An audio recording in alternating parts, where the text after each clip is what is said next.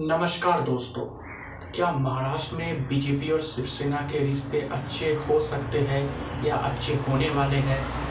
आप सोचेंगे कि मैं ऐसा सवाल क्यों बोल रहा हूँ जब से बीजेपी और शिवसेना तो एक साथ नहीं है। शिवसेना का एक एमएलए है प्रताप सरनायक, उन्होंने महाराष्ट्र के सीएम उद्धव ठाकरे को चिट्ठी लिखा है। चिट्ठी में उन्होंने जो बात कही वो ये है कि मुझे लगता है कि अब बीजेपी और शिवसेना को एक साथ आना चाहिए और उनके साथ मिलकर काम करना चाहिए। और उन्होंने बोला कि कांग्रेस और एनसीपी जो है वो शिवसेना को मतलब शिवसेना जो सरकार में है उनसे कोई ठीक से मदद नहीं मिल रहा है।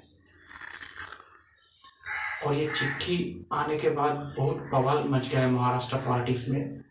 आपको बता दूं कि प्रताप सरनायक पर मनी लॉन्ड्रिंग का केस केस है और ईडी उसका जांच कर रहा है।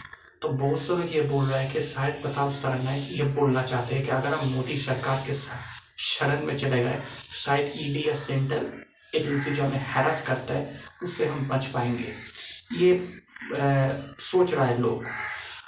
इस इशू पर शिवसेना लीडर संजय राउत का कहना है कि महा शिवसेना में कोई ग्रुप नहीं है, शिवसेना में सिर्फ एक ही लीडर है। बालासाहेब ठाकरे था, एक लीडर था बालासाहेब ठाकरे, उसके बाद है उद्धव ठाकरे, और हमारी पूरी पार्टी प्रताप सरनायक के साथ है। उन्होंने कहा कि जानबूझकर सेंट्रल एजेंसीज उनको हैरास कर रहा है, तो इसलिए वो शायद ये सब बातें बोल रहा है, लेकिन हमारी पूरी पार्टी उनके साथ है।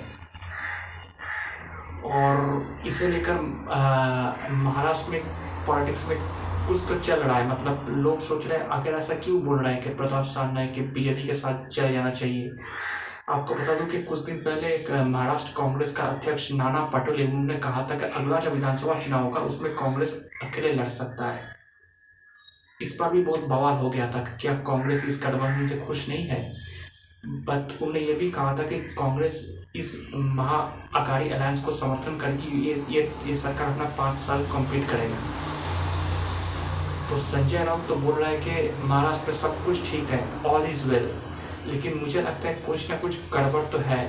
जब से नरेंद्र मोदी और उद्धव ठाकरे की पर्सनल मीटिंग हुई है उसके बाद से ये सब सिचुएशन आने लगे हैं। उसके बाद से देखिए कि उद्धव ठाकरे ने उस तरह से बीजेपी के खिलाफ कुछ नहीं बोला, तो शायद बहुत ही जल्दबाजी होगा ये सोचना कि बीजेपी और शिवसेना के रिश्ते अच्छे हो रहा है, ये ये दोनों साथ में आ जाएंगे। ये लगता है ये सोचना भी ठीक नहीं है, क्योंकि अभी आ, मुझे लगता है कि शिवसेना, एनसीपी और कांग्रेस की सरकार चलेगी और अभी आ, सरकार की गिरने के चांस तो अब अभी तो मुझे नहीं दिख रहा है। और ये सरकार अभी चलेगी, आ, लेकिन पॉलिटिक्स है, पॉलिटिक्स में कुछ भी हो सकता है। लेकिन ये जो है, ये जो स्टेटमेंट्स आ रहे हैं, इसे देखकर पब्लिक के मन में एक डाउट आ रहा है कि शायद महाराष्ट्र सरकार में सब कुछ ठीक नहीं है। तो देखते हैं शरद पवार किस तरह से इसको हैंडल करते हैं, शिवसेना में किस तरह से इसको हैंडल करते हैं, क्योंकि महाराष्ट्र एक, एक बड़ा स्टेट है बीजेपी के लिए, बहुत ही एक क्या बताओ एक प्रॉफिटेबल मतलब वहाँ से स्टेट है। और दो हज़ार चौबीस लोकसभा चुनाव तो देखा जाए तो बीजेपी डेफिनेटली चाहेगी कि शिवसेना, उनका जो पुराना साथी है, वो उनके साथ आए, लेकिन आएगा कि नहीं आएगा ये तो बात की बात है। लेकिन अभी अभी दो हज़ार चौबीस को देखते हुए पॉलिटिकल कैलकुलेशन स्टार्ट हो चुका है, तो डेफिनेटली हम इस पर नज़र बनाए रखेंगे। दोस्तों, मेरा नाम प्रियोब्रत गांगुली है, मैं एक राजनीतिक विश्लेषक हूँ। तो आपको मेरा पॉलिटिकल एनालिसिस कैसा लग रहा है?